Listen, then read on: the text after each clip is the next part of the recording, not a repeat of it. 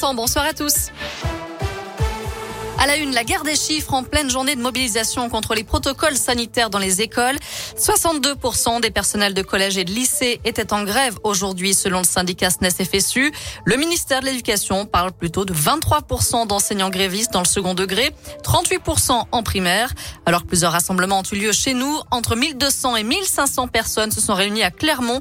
Du monde aussi, et place de la Poste à Vichy. Notez ce record, près de 12 millions de tests ont été réalisés la semaine dernière en France. Des chiffres dévoilés aujourd'hui par le ministère de la Santé. C'est du jamais vu depuis le début de la pandémie de Covid. Et puis on l'a appris tout à l'heure, le ministre de la Santé a annoncé être positif au Covid. Olivier Véran évoque l'apparition de symptômes légers. Étant vacciné avec trois doses, ses services précisent qu'il respectera un isolement et continuera à travailler depuis les quartiers privés de son ministère où il réside. Il était interrogé depuis hier matin dans l'enquête sur la tuerie de Chevaline en Haute-Savoie. L'homme présenté comme un témoin dans cette affaire a été libéré sans aucune charge contre lui d'après le parquet d'Annecy. Une bonne nouvelle pour l'emploi. À Clermont, 200 jobs pourraient être créés sur le site de l'ancienne sucrerie de Bourdon d'ici deux ans. Elle avait été fermée en 2019. D'après la montagne, le groupe Crystal Union sera serait en discussion avancée pour la reprise du site avec sept porteurs de projets.